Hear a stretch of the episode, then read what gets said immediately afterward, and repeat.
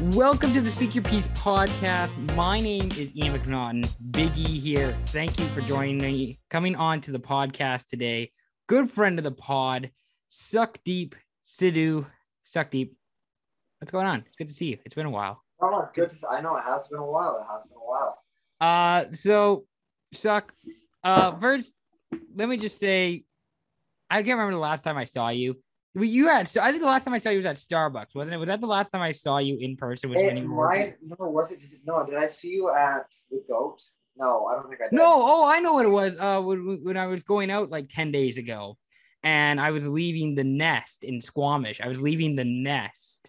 Oh my God! Yes, That's what- when I saw you. I don't remember much from that night, but I do remember seeing you because you were you were going to pick up a girl and I and I saw you and Yeah. uh yeah. I was picking up someone. They they do happen to be a female. Now you you we we, we planning this, you said that you had a big dinner tonight. Um was it with a girl that you were having dinner with? You can share that on the podcast. That's okay to share. Uh, yes, there was a girl Ooh, at dinner, and there were some parents as well. But like, you know, ooh, yeah, and that was you know, it was just it was just a nice dinner.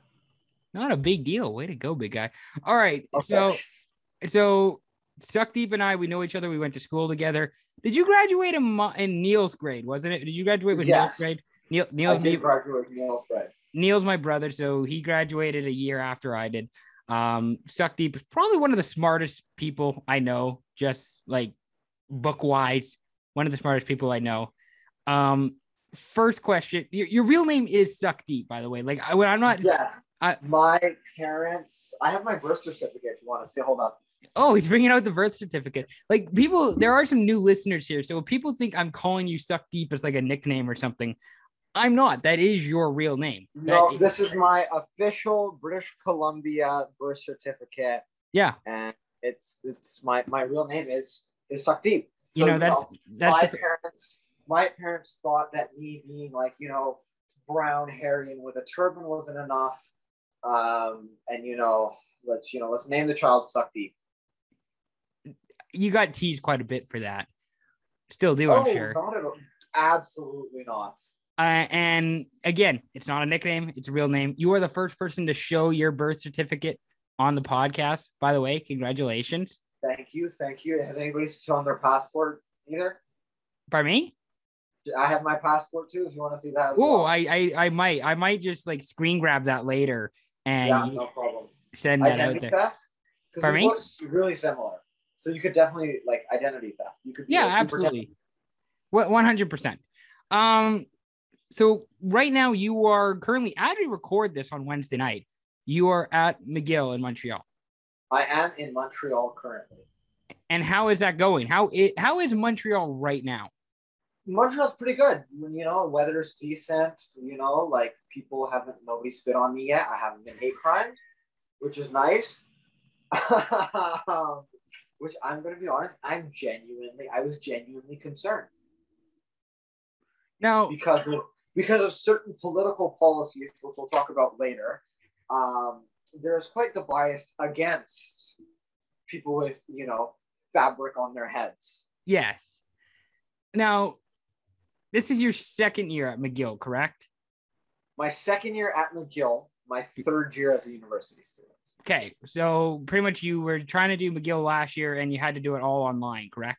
Yeah, I was. I was Okay. completely online, at, but I was at McGill last year as well.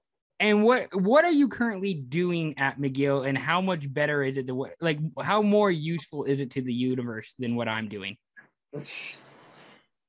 so, um, I'm in currently a program called bioengineering. Um, it's um, you can choose different streams, so you can pick different like categories or whatever. Um, what my stream is called is biomaterials and mechanics. And so things like, you know, different biopolymers, how we can like use different living organisms rather than, you know, your concretes and your metals and your ceramics and so on and so forth. Rather than using, you know, inanimate objects, we can use carbon-based molecules or we can use biomolecules to create certain things. And like it has a really good medical and, you know, um, what practicality to it because you know currently a lot of prosthetics back in the day were made out of like you know metal and whatever and if we can you know design or engineer a type of material that works really well in the body and we can make things out of it we could have like you know working hands for people without hands. Um, we could make we could 3d print organs. We could make the transplant obsolete. Um, and yeah and that's just that's just the tip of the iceberg. I have heard nothing uh, nothing positive for metal hips. You see, I've never heard anything but positive stories about you know people throwing that they're good? and just only good stories about metal hips. Um, well, you know, we could have like a bio hip, and it could be like even better. This person could be running faster than they were before. Perfect. I might just take that just you know just so I can run faster. It's oh almost, yeah, absolutely. Like I'm, you know, relatively normal, relatively healthy, but I'll still just, you know, take it for the fun of it. Um, so okay, so you've been talking about we, we would talk about politics. We are currently in the middle of an election. Usually on this podcast, I don't talk about politics because you know it's a bit of a touchy subject for some people. Very touchy. Very touchy. But I figured you're a good person to chat with because I, I feel like you are an unbiased, you know, realist as to how things are. And I feel like that makes you the perfect person to come on and discuss. And you and I can just talk, we can just chat, be reasonable about this. That's all we're trying to do here. That's all I'm trying to do. Be reasonable. Yeah. Um have you been paying attention at all to any of the campaign, any of the politicians, anything? Um the polit like what do you mean? Okay, their campaigns, like, you know, I don't really care where they are in the country at the moment but I have I have you know gone over the I don't want to sound like because I want to try sound like an unbiased source, but every party that has a major play in the election. Yes. Okay. Yes. Okay. That's fair. So that would mean that would include the NDP, the Liberal Party, and the Conservatives. Yes. Because let's be honest here, the Green Party you know, I, I don't mind a good Green Party. I don't mind a good Green Party candidate, but let's be honest, the votes aren't there.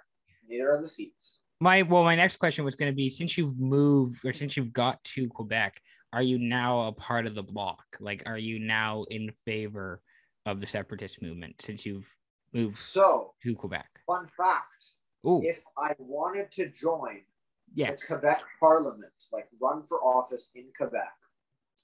I could not.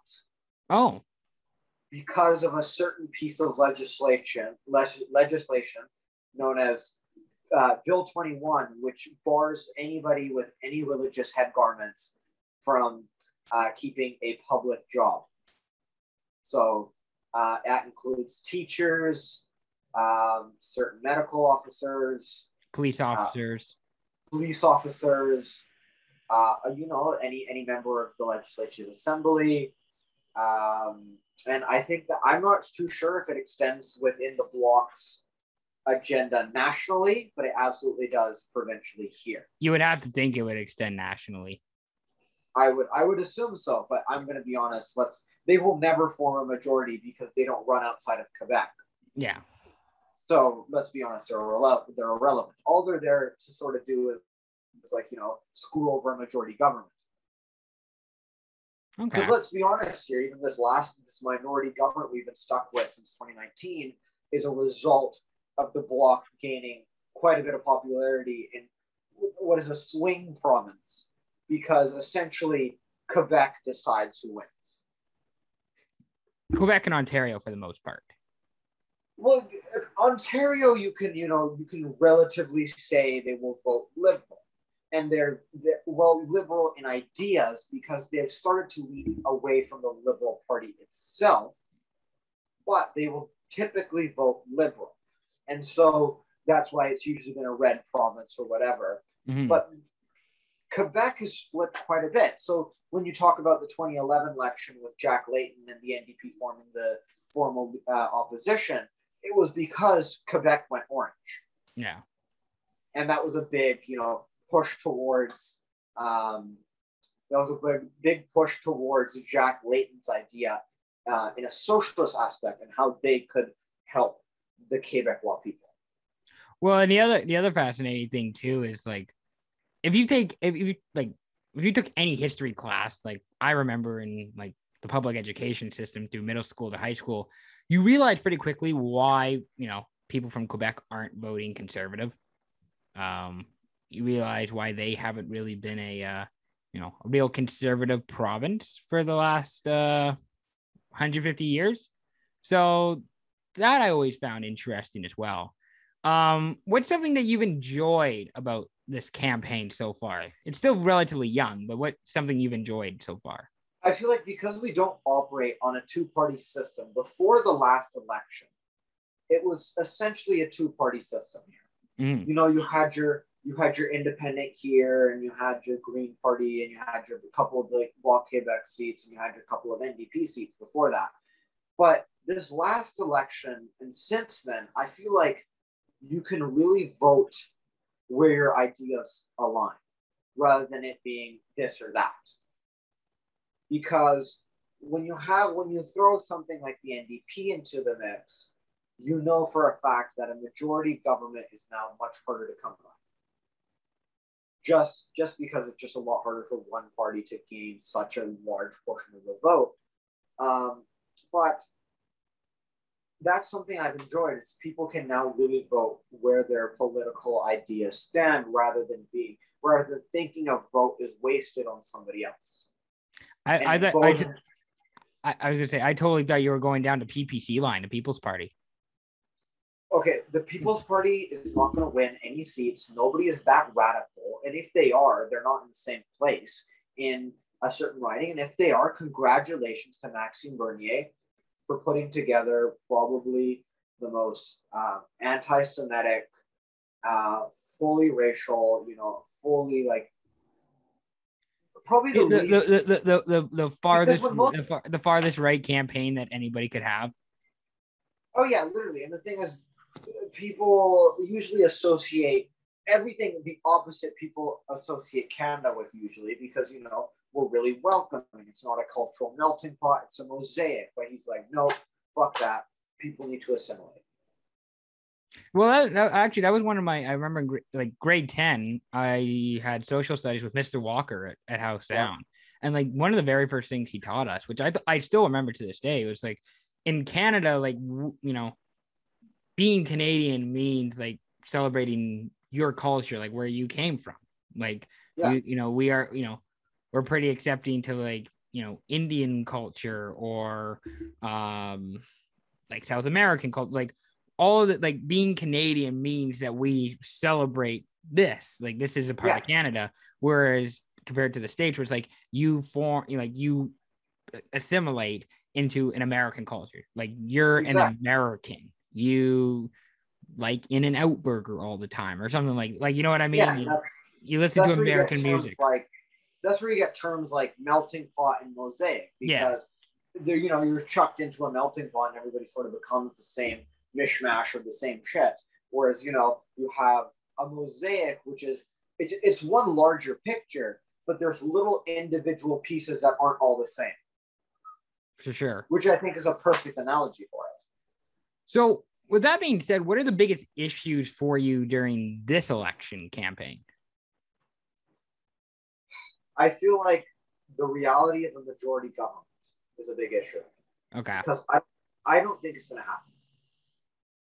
Because you have you have people like uh, Blanchet and you have Singh who have really screwed that up, like they did in the last election.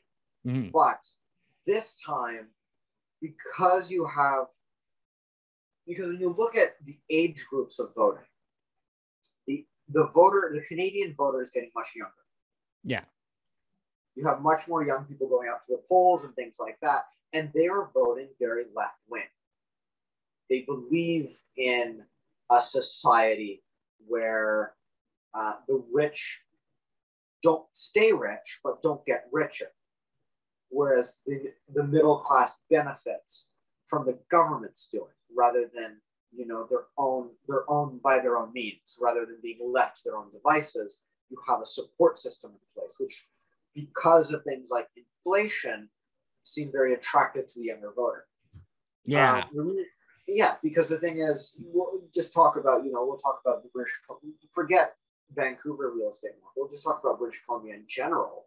If you, a living wage in in the sea to sky is a living wage. This is not you having extra money to spend on trips or whatever if you're not budgeting correctly or so on and so forth.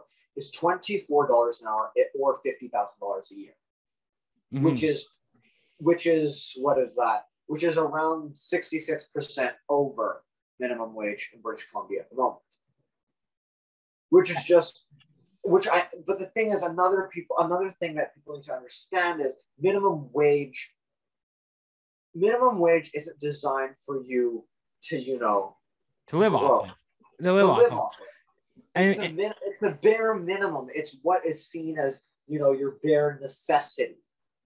And you work yourself up from that.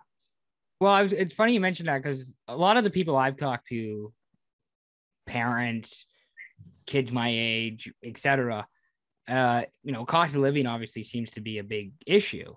And I don't know if you do like, you know, you know those like CBC polls where it's yeah. like what what what where are you on the political spectrum? And, yeah. it's, and it's funny, like one of the questions, like, do you think the minimum wage should increase? And my answer is no. I just don't think the cost of living should be as high as it is.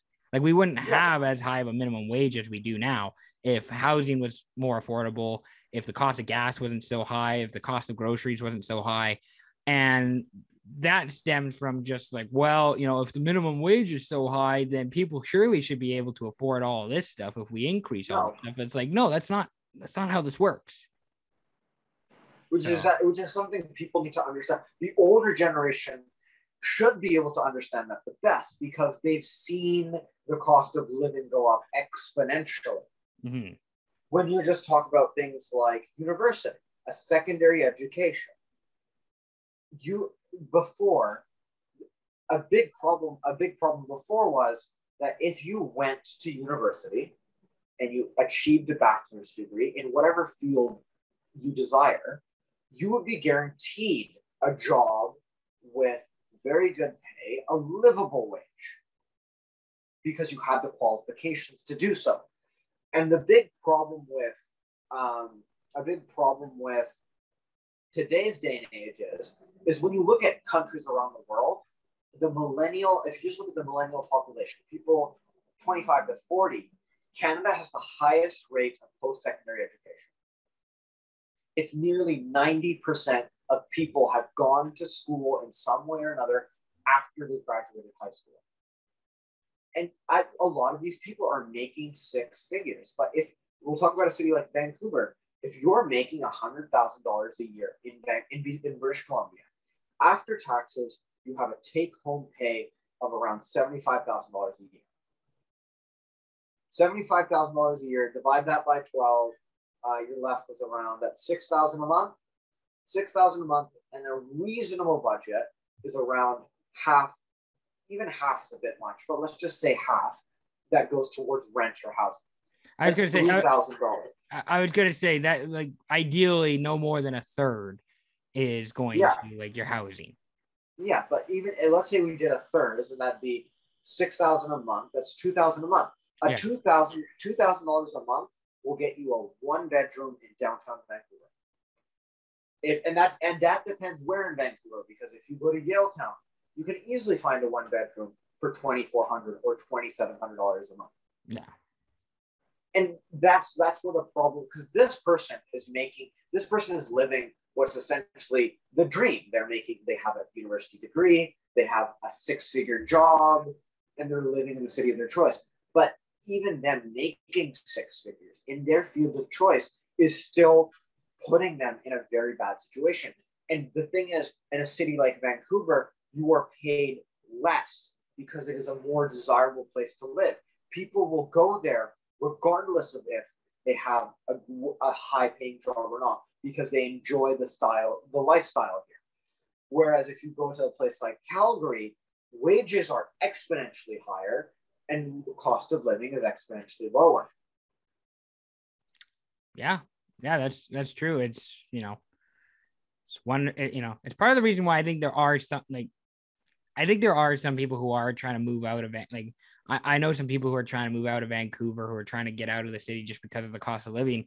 And then the only place really that's affordable, like even the Okanagan can still be expensive for students. The island's still expensive for students here. I feel like anywhere, I would think that's British Columbia as a whole. That's British Columbia as a whole. And the only really affordable place is Alberta.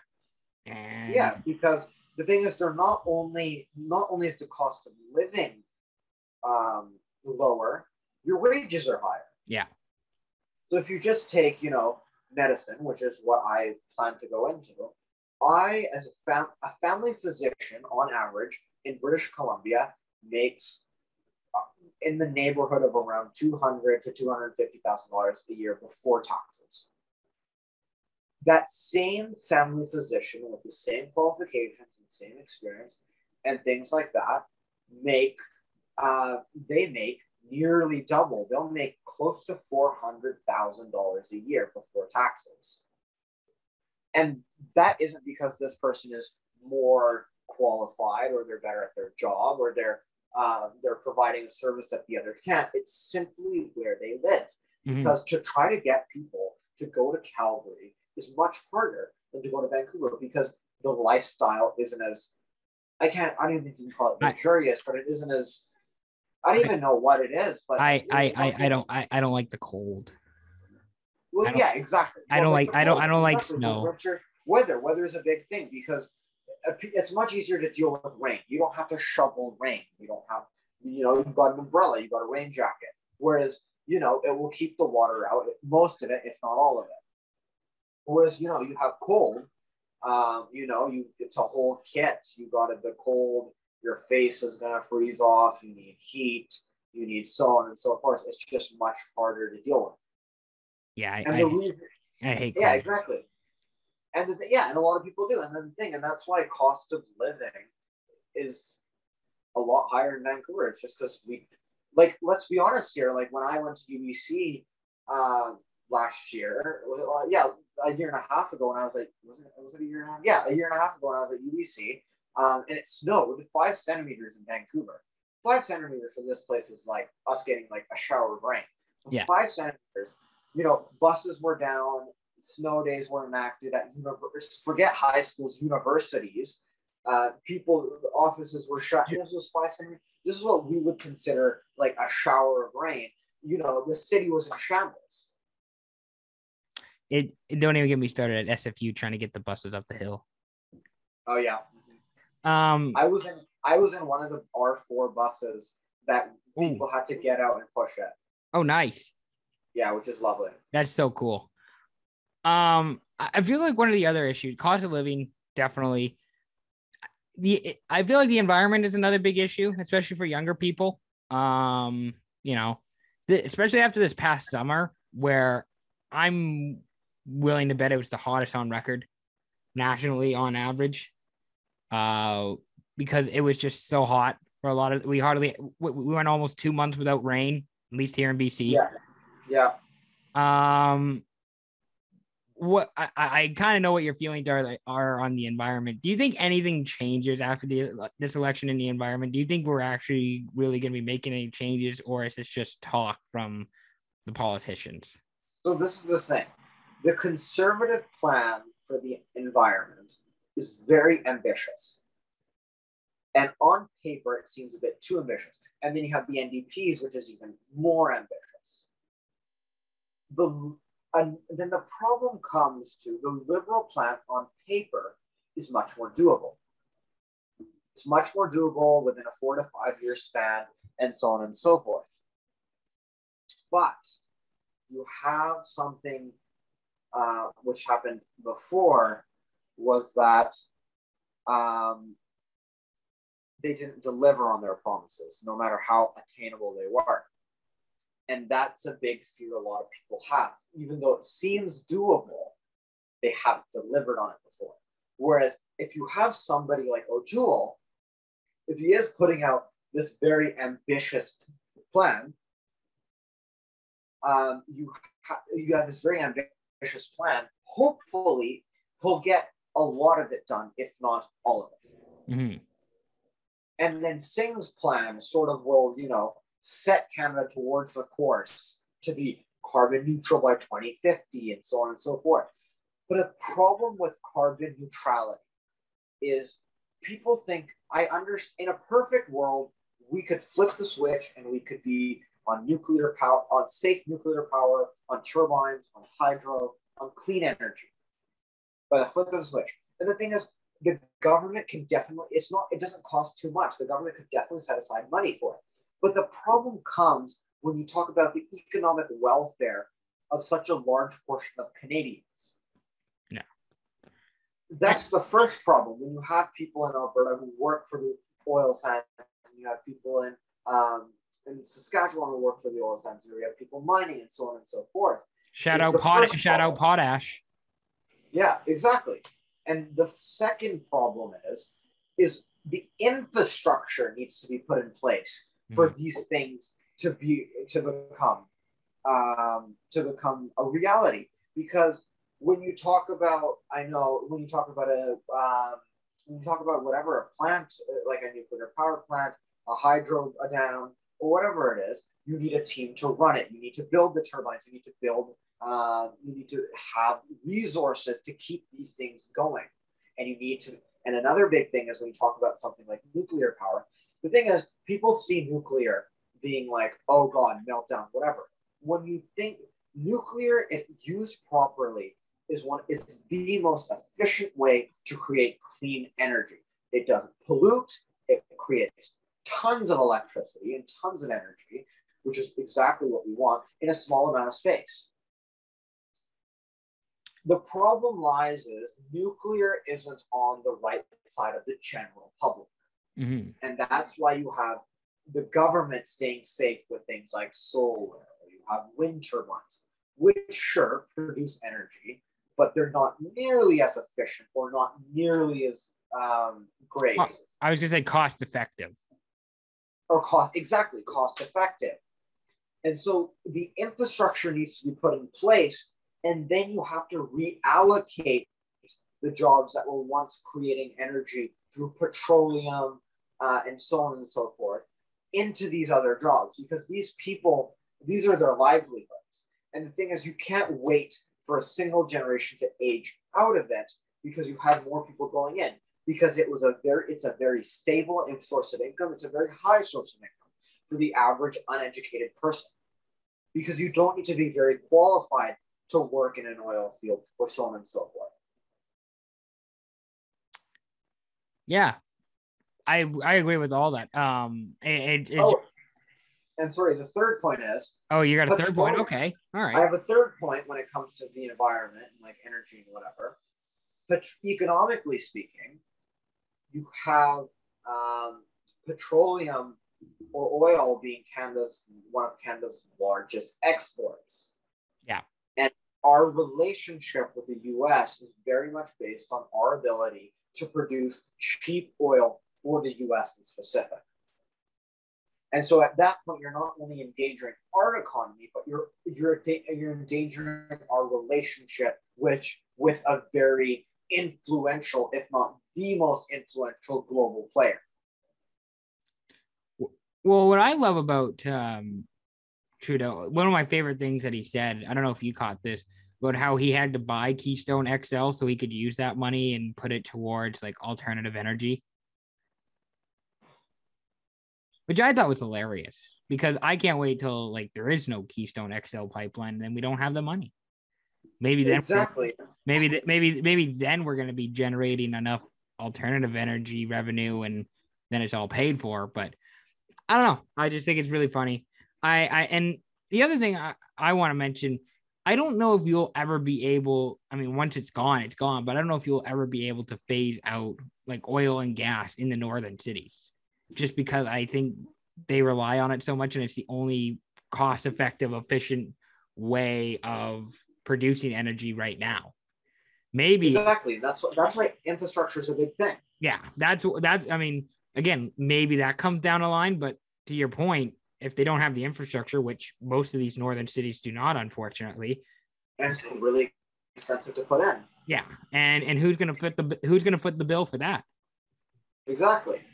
So, And when, Uh, and that's the point. So my my opinions on Trudeau, though sorry, the right honorable prime minister. oh, thank you. Yes, we wouldn't want him getting you know upset on this podcast. You know, regardless, if we're addressing the leader of our democratic system, um, sorry, the leader of the lower house of the democratic system, I feel like any any honorable member of parliament should be addressed properly, and the prime minister is no exception. So the right honorable prime minister are that he has for specifically people who look like me, he has done quite a bit when it comes to being put in a position based on qualifications alone. Um, I'm not saying that people his and a perfect example of that was his ministry.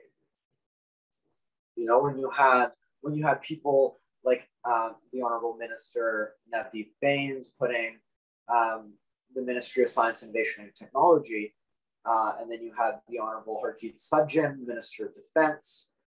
Um, you had you had people who looked like me, uh, who have been in this country for a very long time, who have sacri- sacrificed their lives in both world wars for specifically this country, um, and people who have built put a lot of put who have contributed to the economy a lot. You've given them a face in um, in what is in cabinet, in what is essentially the upper echelon of parliament. And so, in that respect, um, he's quite up there in my books. But where it starts to fall apart is, first of all, he is Canadian politics' most prime example of nepotism. His first election, he rode on Pierre Trudeau's coattails completely. Well, well, no. I, the other thing too is that I do think back in 2015, like Yeah. people people did want to change. I think at that point, like I don't think it was totally him writing. His oh yeah, absolutely. I, I, I there, there is some part to that, but I do think there were a lot of people who are like, Well, the thing is, in 2015, people don't realize that it was liberals were a third party candidate. They weren't even in opposition at the time. It was the NDP. It was Jack Layton's NDP. yeah, because who was it? In, it was Mulcair in 2015, wasn't it? Yes, yeah, yeah, it was. It was, and he would have done considerably well against probably any other liberal candidate. Yeah, But when you bring in, you had you had at the time, which was a much older voting pool than it is now, you had the sentiment of the father of modern Canada, good old Pierre Trudeau, kept Yeah, Quebec y- leaving yeah. the union. You had brand recognition. Yeah, exactly. Nepotism. You know, that's why he's the finest example of nepotism in the Canadian parliamentary system because he rode in on his father's coattails. And then when it came to him being able to hold his own ground, he couldn't. And Canada was in a minority government situation because he couldn't secure the Quebec seats. And those all went to Blanchet. And then this is where the problem comes in when you have a multiple party system is because you have certain parties that that lean the same political on the same political spectrum because you have NDP and Liberal who are both much more left than the Conservative Party. Uh, the Conservative Party is not. Uh, they're best at center. Center, maybe center right if you're being generous Yeah, when you talk about kind of politics. They're not nearly as close as a right wing party as you can get, like such as the Republicans or the Democrats. no, no, like that's Canadian politics. Like they're not on Yeah. that. They're not that. we're very that- center. We're very center Yeah. left as a They're- country. they're they're not on that scale of extremism as state things are in the states. Yeah, and so when you have the, that's sort of the problem. That's why you can't form a minor, majority government because people who are going to drop, people who are going to stop voting liberal are not voting conservative. They're voting NDP, and that's when you start taking away from, you know, from a majority. And then unless a singular party can secure enough of the country to get behind them, then you have a minority government, and that's where the problem lies.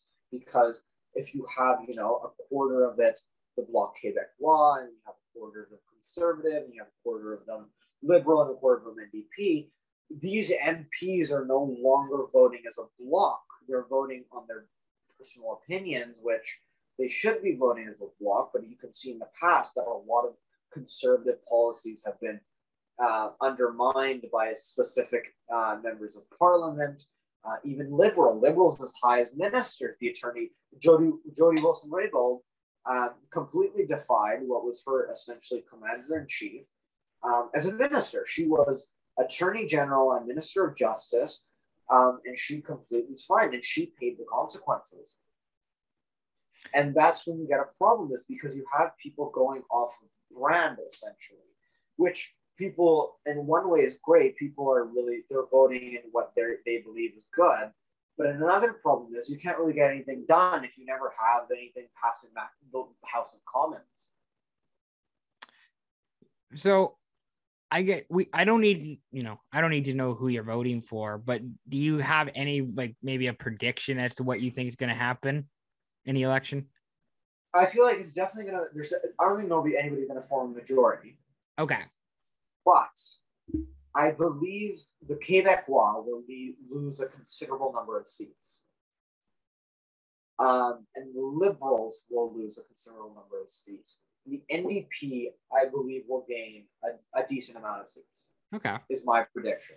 And I feel, I believe that we're in the realm of what's to be a conservative minority government. Okay. Um, I, I, I should mention uh, I've met uh, Jagmeet Singh before. Uh, cool dude. Uh, he's on TikTok, by the way. I don't know if you know this, but he's on TikTok. Oh, I do. I I do. I do know. I'm well aware of his movements. Fun fact: When I was in Burnaby, I didn't live too far away from his own riding of Burnaby South. He, he's he's in my riding. I I'm in Burnaby South. That's my. Oh, you're in Burnaby South. Yeah. Are you? Yeah. So boom, they're sure there's your writing. And the thing is, his votes in that community in Pacific, I believe personally, definitely came from a community vote from the Indo Canadian community, mm-hmm. which is a very large population that riding. And the thing is, we often do vote as a bloc. And even if, and another thing that I've talked to other Indo Canadians about is, it's with him, it's very hit or miss it's either they definitely enjoy his ideas and they're absolutely behind him. One, well, they're not behind his ideas, but they're voting for him because he he's a representation of the community, or they're completely against it. Yeah, yeah. Jagmeet definitely. I think Jagmeet, just in general, Jagmeet has the you either love or love him or hate him mentality, and maybe that's just NDP candidates in general and what policies they have. But he definitely. Exactly he definitely has the you either love what he's doing, you love the TikTok, you love the campaigning, you love what he's fighting for, or you're just completely against it. So yeah. that'll be really interesting to see. I I'm I've said this for a while now. I still kind of believe it. I think it's probably going to be a liberal minority, if not maybe a conservative majority, because I think there are some people who will just say I want a majority government and the only and I don't want Trudeau, so they might just vote conservative. But we'll see. Uh, I don't know how that's going to go. Um, anything else about the election in particular that you want to talk or that you want to get off your chest before uh, before we move on? I feel like a big thing this election is definitely COVID. Okay. Yeah. Because it's such a big.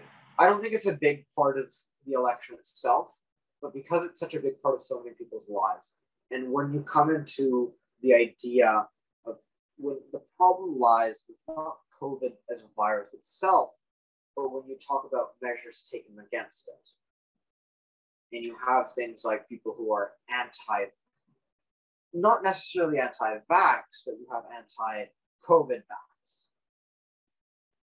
Which I feel like I think everybody's entitled to their opinion, but I personally believe, and I I really I really wish I was talking from a biased standpoint because it would make things for me a lot easier. But this is me being completely neutral.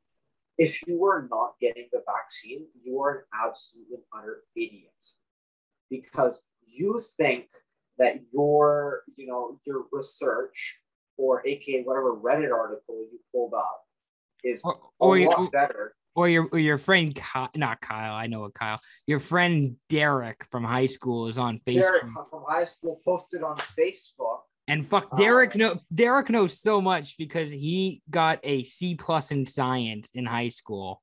So he knows what's up. Absolutely. And like I saw I saw this tweet once and it was from a Republican, it was from a Republican congressman who was saying, why don't we, instead of a vaccine, inject people with a weakened version of the virus so they can build antibodies without actually getting the virus. Mm. And so, you know what the problem with that is, Ian? Um, anti vaxxers have come full circle and invented vaccines. Mm. You know, which is, yeah, he literally perfectly described what a vaccine was in that tweet. You know, you know what I I, I wanted to. You know what my favorite thing I've seen recently on the internet was. I can't remember how long. It must have been like two weeks ago now.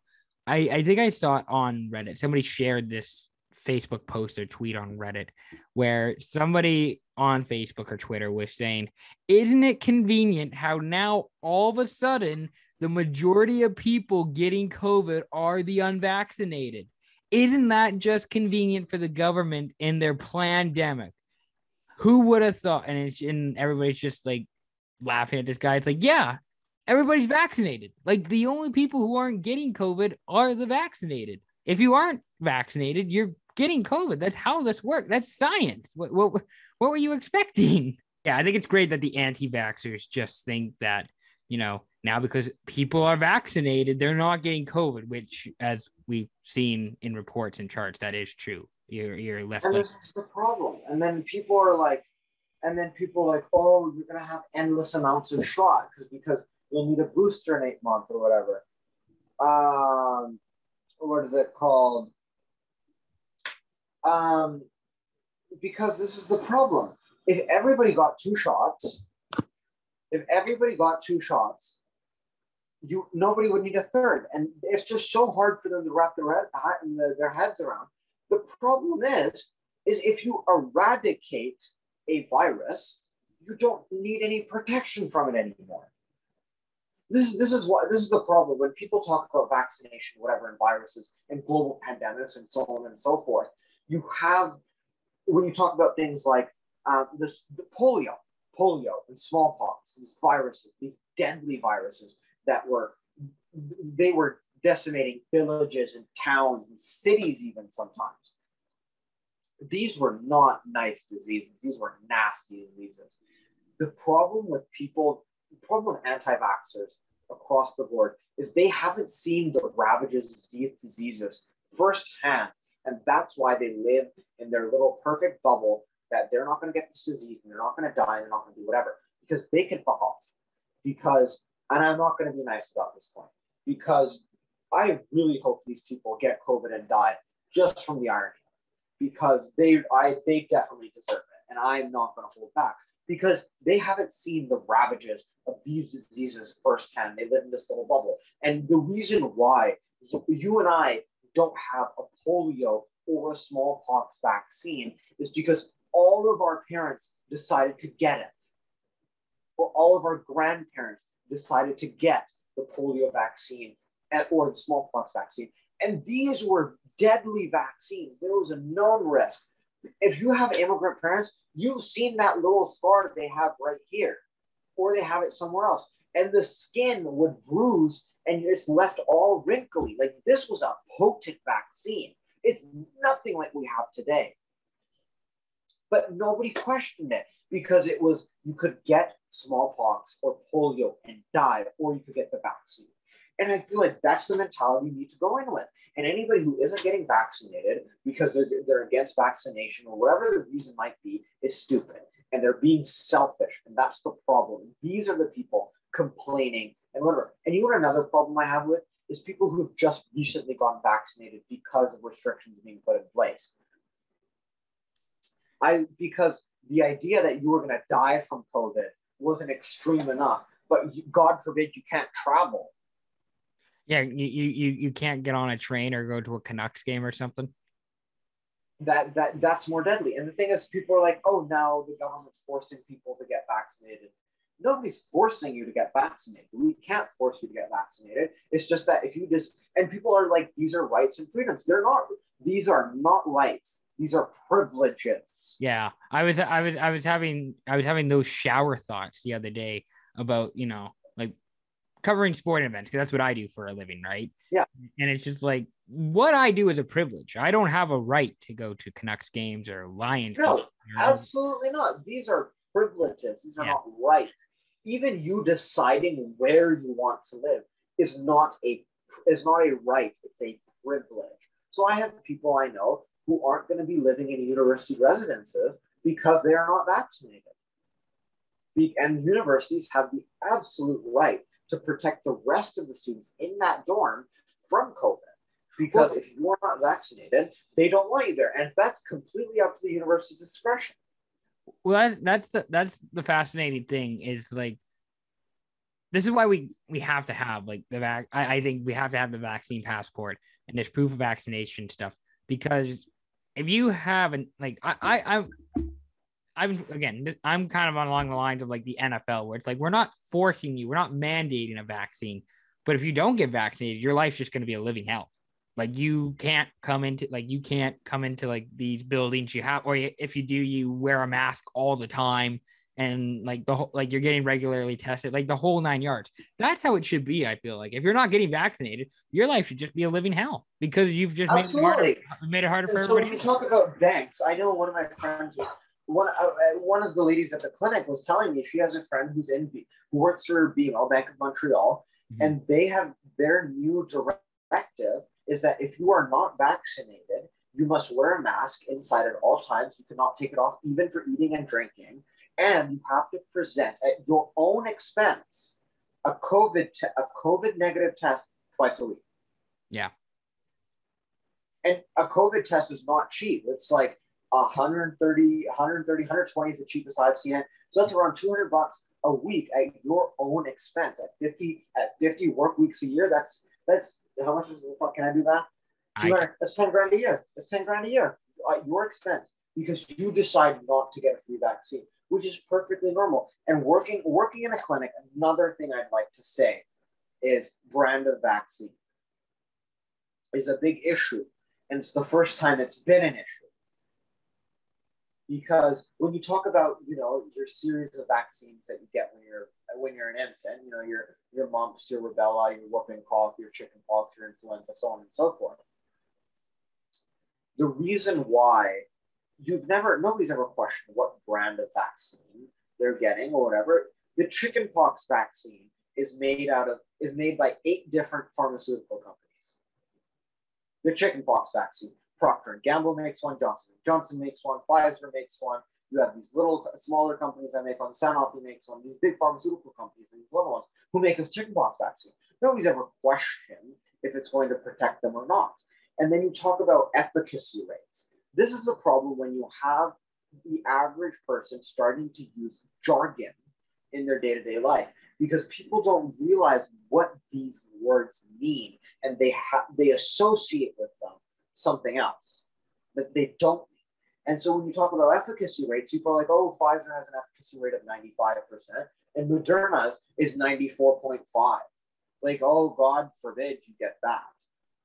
Or it's like, oh, my um, and another thing I don't understand is nobody ever had a flu shot before. Like people realize you get sick after you get a flu shot.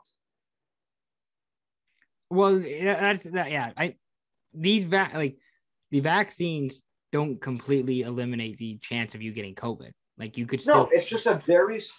It's a considerably higher likelihood that you don't get it, and you don't spread it and people are like, oh, you could still get it. You could still have the asymptomatic blah, blah, blah.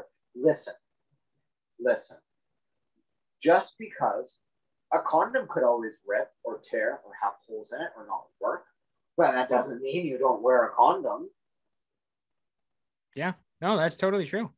Um, and that's the problem. And when you have, and then the problem with it is, is it's like have people never gotten a flu shot. Like you get sick after a flu shot. You getting a fever and you getting a cough or you being having chills is literally a sign of your body, your immune system in work, mm-hmm. in action, and that's the whole point of the vaccine.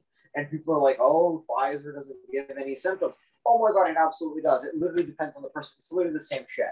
You know what? People were trying to tell me that um, the vaccines, Moderna and Pfizer, are like Coke and Pepsi. That's such a that's such a bad um, that's such a bad um, comparison because unlike Coke and Pepsi, there's no difference. Literally same shit. Literally same shit. And, I, I, and then they're like, and then somebody somebody got a hand of what the dosage for Moderna is or what the dosage of Pfizer is. Pfizer is a 0.3 milliliter dose, and Moderna is a 0.5 milliliter dose. People were like, oh, it's a bigger dose because you need more of it. No, that's just how you have to dilute it. It's just the dilution is different. Like, do people, did people not take grade 10 science? Like, it's a required BC course, like C1, V1 equals C2, V2. This is like basic. I took grade 10 science and I got a C plus, I think. B minus. That's a fucking passing grade. I don't remember much. Uh, you know who was my teacher, by the way, in science? Ten, uh, Adam Queering. Oh, lovely. I, I, you know, he had he has two kids now. I know. Fuck. Ashton and Arlo. I don't know what it, I I haven't seen him since high school, but um. Oh, and he bought a house last year for the first time for uh, in Brackendale. Oh, so now he's going into debt. Oh, he bought it before COVID. Oh, good. Okay. Okay. So he's he's sitting on a gold mine. Yeah, pretty much.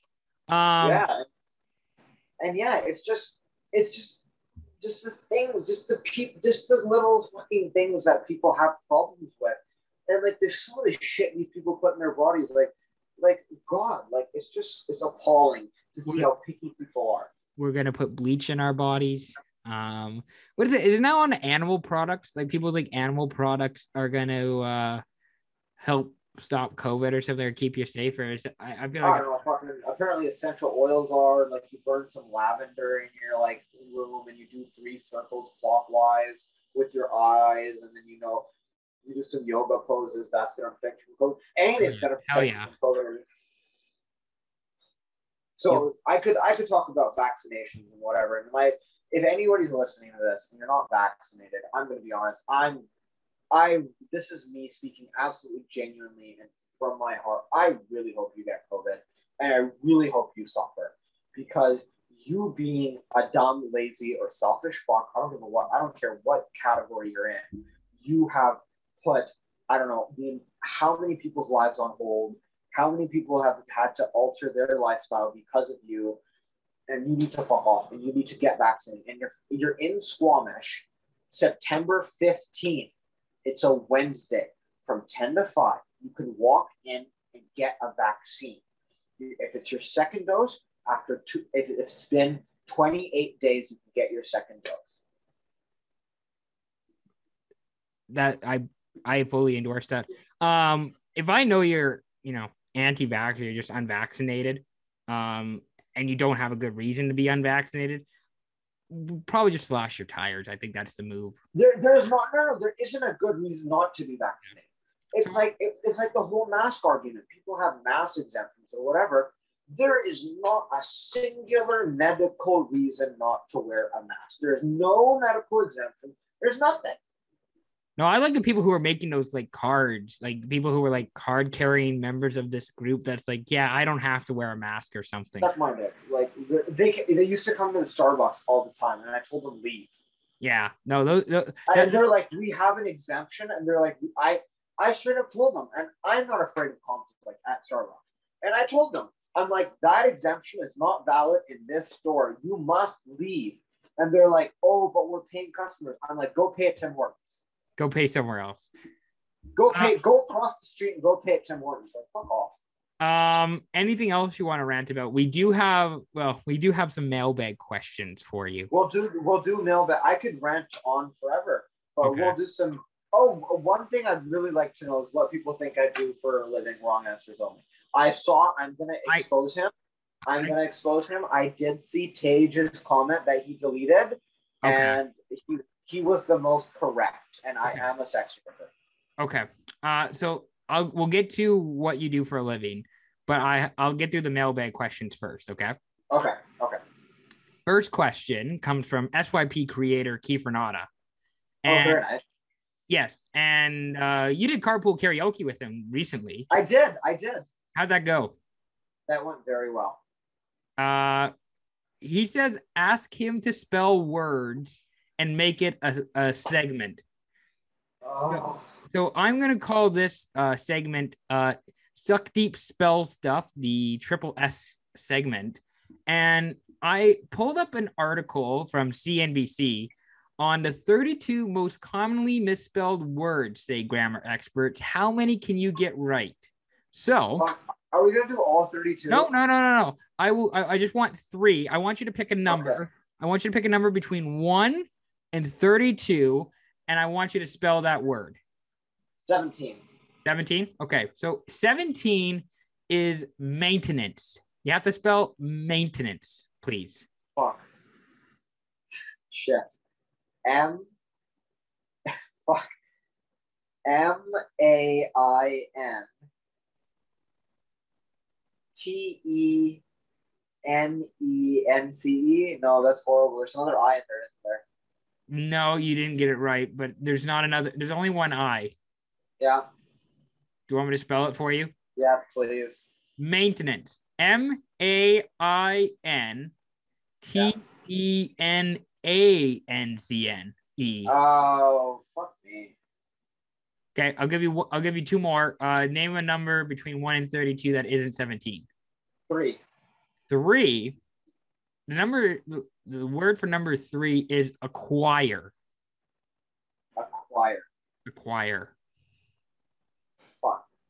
A C Q U I R E. That's correct. That's how it's done. So apparently, common misspelling for acquire is without the C, A Q U I R E, but you got it correct. Uh, well, last one. Name, uh, or giving a number. I got it. I got the. What's another prime number? Do you know what a prime number is? Pick a prime number. Uh, pick a prime number. Okay. Yeah. Uh, we'll go with five then. Okay, five. Calendar. Calendar. Okay. C A L E N D A R. That is Calendar. correct. Calendar. That is correct. Some here, common misspelling is with an E instead of an A. Oh, okay. Um, so that's Keith. Uh, we'll do that the next time you come on the podcast. We'll do the Sukhdeep spells stuff, the triple S SSS. Um, somebody uh message why is he such a sexy beast? And uh, you know who? Do you know who sent that in? Right back at you. I don't care who it is. Uh, it's you. You sent that in. Uh, you uh, you said why is he such a sexy beast? Uh, why do you think you are a sexy beast? Why do you? Is it, is it just confidence, body confidence? How am I not? I just I just want you to contradict. How can you contradict that? I, I You really- can't. I really You don't have an can't. answer. You you have the looks. You know that's the that's the thing. I as a as somebody who's taken quite a bit of math courses, um, uh, proof by contradiction is how you need to prove something. Sometimes to if there's a contradiction to a statement that you can prove that is untrue, that that statement you you proved that this thing does not exist.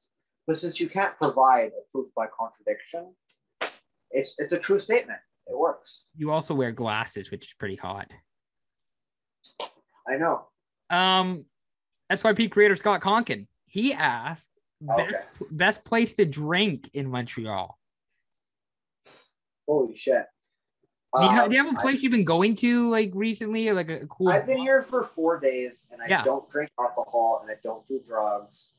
And Do you have a cool, do you have a cool pub that you get chocolate milk at? Ah, fuck, I don't. I have no clue. Ask Jake. Ask Jake. Okay. What? Ask Jake. I have no clue. All right. Somewhere on somewhere you know somewhere on Park Avenue. I don't know. There's a lot of bars in the plateau or whatever. You know. I don't know if Jake's actually been on the podcast. I'm gonna have to get him on. Um, so in our in our Instagram story, uh, we asked, "What does Sukhdeep do for a living?" Yeah, lovely. Uh, friend Jevin Lefebvre of the Left Side Heavy Pod, go check out his pod. He says, Who? "Jevin, my buddy Jevin." Oh yeah, is he the Uber driver guy? Uh, no, no, that's not. No, that was that was my friend Scott who commented that. Okay, but what does what does your fellow podcaster say? Jevin says you ju- judges Gordon Ramsay's judgment. That's what you do for a living. I don't know who this guy is, but I like him. Uh, Neil, my brother Neil, uh, of course, very nice, he says your mom. lovely, absolutely. Uh, and uh, is there any other comments? Uh, yeah, Katie and Katie says there is no wrong answer. Sakti does everything for a living. I I do have quite the wide array of skills. Does she just? I have Did I she have go to- in a bit of everything. I was gonna say, would, would her and Valeska just go to Star your Starbucks to get uh stuff, or would they just go next door to like Source or whatever? And They went to the next door one, but that one's closed now. yeah, I know. I it was weird because I was walking like I don't know if you know where I am on Mamquam, but pretty much I was Yeah, I do. I've been to. I I I believe I've been close to your house many times. Okay, so pretty much I walked from like Mamquam to like go to that Starbucks, but before I got to that Starbucks, I ran into Keith at Source. And I was like, oh, I'm just gonna go get breakfast at Starbucks. He's like, well, you can't. And I'm like, well, why not? It's like, well, it's closed. And so it's like, oh, well, I, I, I didn't know. Um, Yeah. that was awkward. Uh, Uh, Who's this Uber driver guy? Explain to me who he is. so this is my buddy Scott who lives in the states. So they're still Guess racist. what? He is no longer your buddy, Scott. He- there is still racism in the states. This is my other friend Scott. Listen, I'm just what does Scott do as, you know, for a living? I don't actually know what Scott does. He was like he, used to work with the Everett Silvertips. So like he's he, digital media. Listen, anybody who does digital media, and I mean this exclusively for your friend Scott and Scott only, uh, is a dumb fuck. And he's lucky he wasn't murdered in the back of that Uber. do you do you know um Dylan Domi? Who? Do you know Dom Dylan Domi or um I guess his real name like Rajan, but they call him Dylan. He's like buddies with like Garage and Anvier and those guys. You know uh, like a Dylan Dom? He, he I think he used to work up at Quest for a while. Dylan who? Domi, Dommy. you know? it doesn't Okay. ring a bell. anyways, he so he used to work at Club Flex, right? And he, I think he went to a wedding in California like many years ago when we were allowed to travel. He was going to like a wedding in California, and he had like like beard such as you. He didn't have a turban, but he had long hair. He had a beard and whatever. And like the first thing I like when he got back, like, oh hey Dylan, how was your trip or whatever? He's like, oh cool, the American put me on the plane. It was great, and it, it was just like, oh yeah, casual That, that is a good start. That's a good start. casual racism is uh, still alive and well in the modern age. Oh, absolutely. You love to see it. Um, Sukhdeep. That's all I have. Thank you very much for taking the time to do this. Is there anything you want to say? You you got one final word. I'll give you like a thir- like a minute to plug what anything that you're working on or anything else you want to say before we head out here. Get vaccinated, please. Don't be a dumb fuck. Doesn't matter what brand you get, it's the same shit. Um, uh, I don't know. Follow me on Instagram. We'll tag you in all of this. Yes, very nice. Um, TikTok is the best social media platform currently. Oh God, no, it, no, it is. Uh, and if you don't use TikTok, I'm sorry, you don't have a life and you think you're better than everybody else and you can fuck off. I do. I was off TikTok for a while and then I got back on. I'm like, I, I think I was better off it than I was on it. I think my mental health was better Why was your mental health better? just because I didn't see all the dumb shit that was on TikTok. I could just see it on Twitter or Instagram. That dumb shit keeps me going. White people doing the milk crate challenge. Apparently that's banned now on TikTok. Apparently the milk crate challenge is now banned on TikTok. What the hell is the milk crate? Is that when you drink like a lot of milk? No, that's where you do like you put the milk crates as like a pyramid, and you gotta Oh. up- you gotta run up like the milk crates and get down the other Why? No, no, no, no, no. Why is that banned? because apparently it promotes um um Unsafe behaviors. yeah pretty much like it's the But like listen, okay, that's that's the final thing. People You- are too bum wrapped nowadays. Just because somebody calls you some name on the street doesn't mean you need to do a whole ass protest for that shit. You need to take it on the cheek and move the fuck on like everybody else has before. And that's the thing. Oh, diversity. Diversity in the workplace. Listen, if you're trying to artificially create diversity in whatever field, shit doesn't work out. You look at any field where you need, you look at the top of any field where you're based uh, solely on qualification. Medicine, a perfect example. Doctors at the top of their field, wide array of uh, ethnicities. And that's not artificially done. It's just how it works out because that's how you take a sample size and that's how it just end up working out. You don't need to create artificially this, you need to create artificial diversity. And I'm gonna be honest, if somebody's racist to you, let's be honest, your white ass or your whatever is definitely probably less likely to get a racial slur thrown at him than I, a big bearded man with a turban on his head and a giant knife strapped to his side is. And so you need to grow the fuck up and move on. Did I, have I ever told you about um like Rav and I would have this uh, kind of night class at SFU, and pretty much we were assigned like an like you know some canvas assignment that we had to do, uh, uh, like just after the class. So pretty much Rav and I would just go take the time, like the thirty minutes or whatever, and do the assignment. Do you know how many white kids there were at SFU at like seven, eight o'clock on a Monday night? How many kids? Yes, SFU Surrey. No, no, SFU like main campus, Burnaby. Do you know how many white kids were working in the library on 7 and 8 p.m. Like five? I was the only one. I was more often than not the only white kid who was at SFU at 7 to 8 p.m. on a Monday. And that's night. for two reasons. That's for two reasons. An Indian parent is not afraid to whoop their kid's ass, and that makes them less likely to go home. And two, um, an Indian kid, if they end up unsuccessful with a bad GPA, their parents will still whoop their ass at a grown age. Yeah. You... So, oh yeah, and that's another thing I like to say beat your kids. and I, okay, listen. And when I say that, I'm not saying like you know roundhouse kick their ribs in, but like if they do stupid shit, a little smack on the face. Like, listen, I'm not saying you know. You, giving the one, the, the one two, the one two Mayweather. You do that to your kid? Is that what you're saying? I'm not saying knock out your kid, but like a little smack on the mouth because listen, negative. It's a psychologically proven thing. Negative reinforcement works exponentially better than positive reinforcement. Because this is the thing. If if you if if you okay, let's say you're a kid, right? This kid, you know, spits on some other kid, and you tell them, no, Johnny, don't do that. And the next day don't spit on this kid, they're gonna get a candy. Oh, great, I got a candy. But they're much more inclined to be like, oh, well, nothing happened to me. All I got was a candy if I'm I'm not going to lose that candy if I don't already have it, so might as well just spit on this kid again. But listen, if you smack this kid across the face, the likelihood of him spitting on this kid again is nearly zero because that shit hurts and he remember. Listen, there was times when as a kid I don't even know why I was like hit by my parents, but I just knew I just didn't. I there were just certain things I didn't do anymore can I, I, I will I think I I think I got spanked once or twice as a kid, but I do and look how you turned out. I host a podcast. And, and and I do remember uh, there was one time where um, I got in shit from my mom for leaving my shoes on the steps, and yeah. and my mom, like that was like the angriest I ever saw my mom which her yelling at me for leaving my shoes.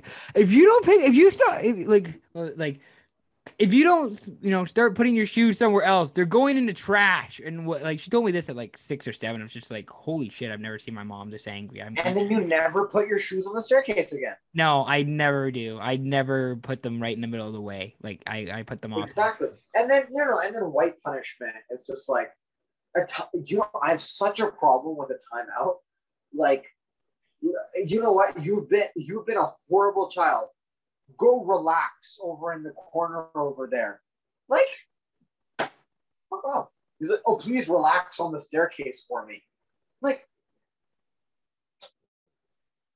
anyways, that it's been it's been an honor to be a guest. I know we've been trying we've been trying to plan this for like the past like 18 months. Well, well, part of it is that like I, I like to do in-person podcasts too, but we've had to do Zoom, of course.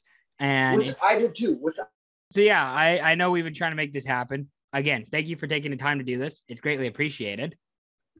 And uh well we'll have to get you on uh again soon. Maybe we'll get you a post-election pod. I don't know. We'll see. You, you, you have to help us get big in Montreal. You have to, you know, sell us to your McGill fit friends. Absolutely. That that's your goal, is- Amazing. That that's your goal is promote SYP to people at McGill. Thank you very much. Thank you very much, Sukhdeep. Uh, be sure to like this video on YouTube. Be sure to subscribe to the pod, Spotify and iTunes or Apple Podcasts, wherever you get your podcast. We'll talk again